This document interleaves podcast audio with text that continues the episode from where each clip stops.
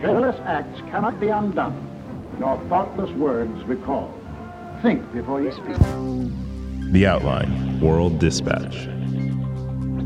It's Tuesday, June 20th, 2017. I'm Adrianne Jeffries, and today on the Dispatch, we have a single story. William Turton reports on Apple's global war on leakers. Here's the Dispatch. The future. William Turton is a staff writer at The Outline, and I'm here with him now. Hey, what's up? William, what are we talking about today? We're talking about a meeting Where? um, at Apple What is this meeting about? leaking. And it leaked. Yep. So, Apple has a history of being a secretive company. Steve Jobs was extremely secretive. Yeah, and in 2012 at the All Things D conference, Apple CEO Tim Cook said he wanted to double down on the secrecy that Apple was already famous for. We're going to double down on secrecy on products. Wow. We're going Really? to double down. I'm Double very down? serious. I'm very serious. I want to double down on this. And we now have some more insight into what it actually looks like now that Apple has doubled down. Yeah, we obtained a recording of a meeting at Apple, about an hour long, and uh, two senior employees who investigate and track down leaks uh, are presenting at this meeting. Who are the the senior members? So, the two people that are leading this meeting are David Rice, who's the director of global security at Apple, and Lee Friedman, who's the head of global investigations. And this presentation was called Stopping Leakers Keeping Confidential at Apple. So, this meeting was really interesting because it's two senior Apple employees who run and kind of orchestrate this global operation in order to prevent leaks and to track down leakers once information about new products makes its way into the press. And it's these two people speaking very candidly to a group of assembled Apple employees about how they do what they do, why they do what they do, um, and why it's so important to the company that they keep all this information confidential. You know, the stated reason that Apple gives to its employees is that they want to surprise and delight their customers. They think there's some inherent magic to the idea that when they present a product for the first time at one of their famous keynotes, and no details about it have been leaked to the press, and no one else at Apple even knows any details about this new product, that it makes it so much more important and so much more significant that they're able to tell the story, and someone else hasn't been able to shape the narrative around that product. Craig Federighi and Phil Schiller, two top Apple executives, actually were interviewed at the Worldwide Developers Conference earlier this month. And one of the last questions in this interview, done by Apple blogger John Gruber, was about leaks. Here's Phil Schiller, Senior Vice President, Worldwide Marketing. But at the end of the day, it's, it's really great when you're a team who's worked so hard, you've, a, a couple years of your life on something, and you get the opportunity to have Craig or me or someone else present it, and the whole world's hearing it for the first time. They're hearing what you think about it and, and why we think it matters. And there's that excitement, enthusiasm, and your heart goes out to the team that's worked so hard on it because they got their moment for the love and energy they deserve, right? And so that's one of the many reasons that it matters. And it was interesting to me, a word that both of them used was how leaks anger them and how it angers the staff of Apple. Here's Craig Federighi, Senior Vice President, Software Engineering. They, they get, uh, yeah, they get really angry, uh, you know, when, when one of these happens. It's just a, a huge disservice to the amount of work they put into it when, when it does. Right. And this briefing starts with sort of a promotional, an internal promotional video that has Apple employees talking about the phenomenon of leaks. Right. So this video, it's uh, a succession of employees talking about what leaks mean to them. In this video, one employee said, quote, when I see a leak in the press, for me, it's gut wrenching. It really makes me sick to my stomach, end quote. Wow. There's multiple employees in this video, and another one says, quote, I look at it as is, you know, how do you keep other things in your life a secret? If you don't talk about your credit card numbers or your bank account with your friends and family. And I look at it that way with Apple's technology and what we work on. It's privileged and it's confidential, end quote. Another one says, quote, When you leak this information, you're letting all of us down. End quote. So I get the impression that in the past, Apple's product leaks were mostly coming out of China. They were coming out of the supply chain. Like when photos of the iPhone 5 leaked in 2012, this stuff was coming out of the factories.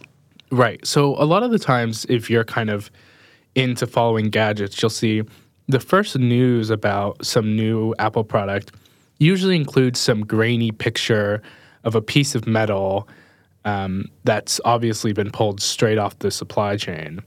Um, but an interesting thing that we learned from this meeting is that now that Apple has locked down so much on the supply chain in China, more leaks are coming from Apple campuses in California than they are from China. Yeah, and it was tough for Apple to crack down like this because there's a lot of incentive if you're a factory worker to smuggle out some part and get paid, basically. Right. You can make a lot of money by stealing Apple parts. Um, David Rice, who's the director of global security and formerly worked at the National Security Agency, said, quote, a lot, like 99.9% of these folks are good people who are coming to a place that has a job, they're going to make money, and they're going to go back and start a business in their province, or they're going to go do something else with it, support their family. But there's a whole slew of folks that can be tempted because what happens if I offer you, say, three months of salary? In some cases, we've seen up to a year's worth of salary being rewarded for stealing products out of the factory. End quote. And there's also just so many people coming in and out of these factories. So when David Rice was describing the amount of people that they have to account for every day at their factories, he said, quote, so a million more than even just United States air traffic, and that's just for the factories, end quote. But that seems to have changed. It seems like now Apple is having more success with preventing these things from being stolen and information leaking out of China. Right. So David Rice talked a lot about how Apple's team over in China has been, quote, busting their ass, end quote.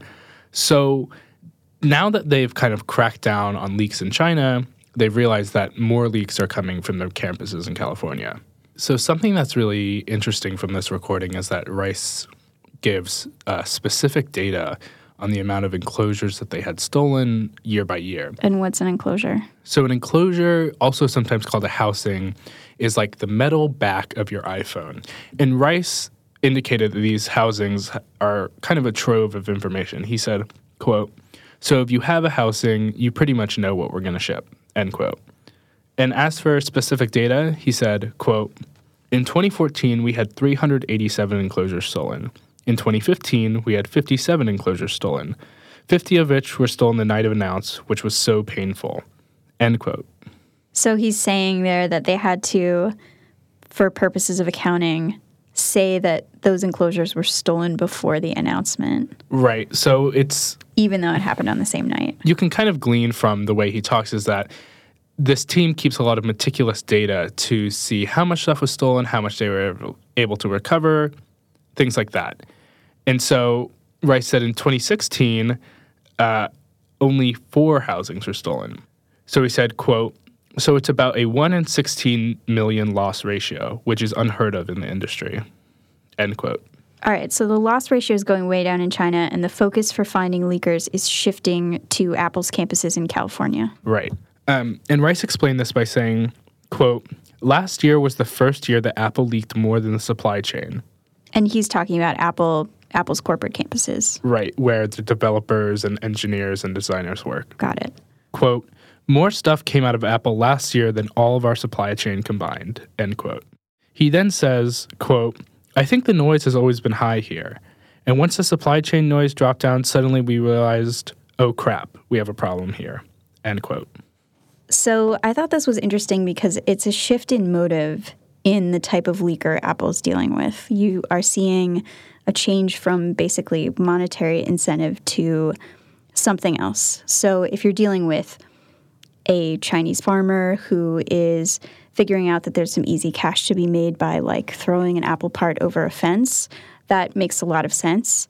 You can address that in a certain way.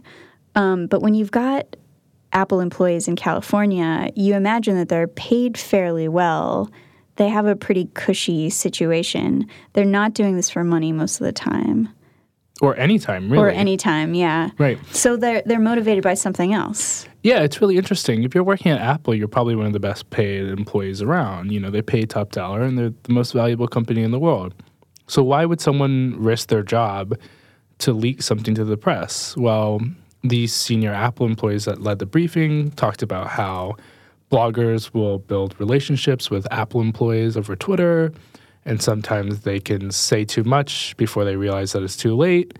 Um, but obviously, it varies widely, and it's not as just obvious as you know monetary gain. Do you buy it that these leaks hurt Apple? Well, they probably do in a monetary sense. Um, Tim Cook on an earnings call last month said, you know, we're seeing low purchase intent for the current iPhone, the iPhone 7, because there's been leaks about the iPhone 8 and people waiting to buy that one. Uh, we're seeing what we believe to be uh, a pause in in uh, purchases on iPhone, which we believe are are due to the uh, earlier and much more frequent uh, reports about uh, future iPhones, and so uh, that that part is clearly going on, and, and it could be uh, what's uh, behind the, the data. I, I don't know, but but we are seeing that in, in full transparency. So yeah, it probably does hurt, and it probably hurts their ego a little bit because I think they take a lot of pride in keeping products secret.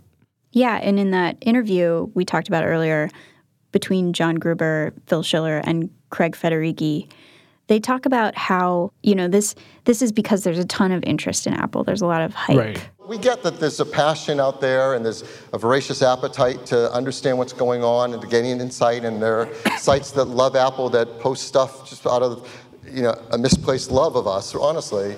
And and that's that's good. We can't ever be mad at that or upset about that. It's more the the the, you know, the lost opportunity to make a lot of people really happy with the news. It's really important for them that they control the narrative around new products and don't want their customers to have preconceived notions about why they made a product or what a product does because they read it on some blog a couple months before it was announced. And you can tell how serious Apple is about this because we were looking at LinkedIn profiles for some of the employees who are on these teams, global security, and the various teams underneath it, new product security and um, investigations. And their resumes include things like FBI, CIA, Department Right. of State, Defense Intelligence Agency, defense contractors, lots of law enforcement, lots of military. It's people with very serious backgrounds. Right. And David Rice, who's the director of global security, worked at the National Security Agency for four years. A lot of these people worked in the Army or the Navy, or some worked as special agents in the Secret Service. So it was an hour long meeting. There's a lot to break down. Um, there's even more in the story at theoutline.com if you want to go check it out. In the meantime, William, what was the most interesting part of this recording to you? You know, I thought something that was really fascinating was how Apple employees and vice presidents talked about how they should do the right thing. So in one of these videos, an Apple vice president, Greg Joswiak, said, quote, I have this faith deep in my soul that if we hire smart people, they're going to think about this. They're going to understand this. And ultimately, they're going to do the right thing. And that's to keep their mouth shut. William, thanks so much. Thanks.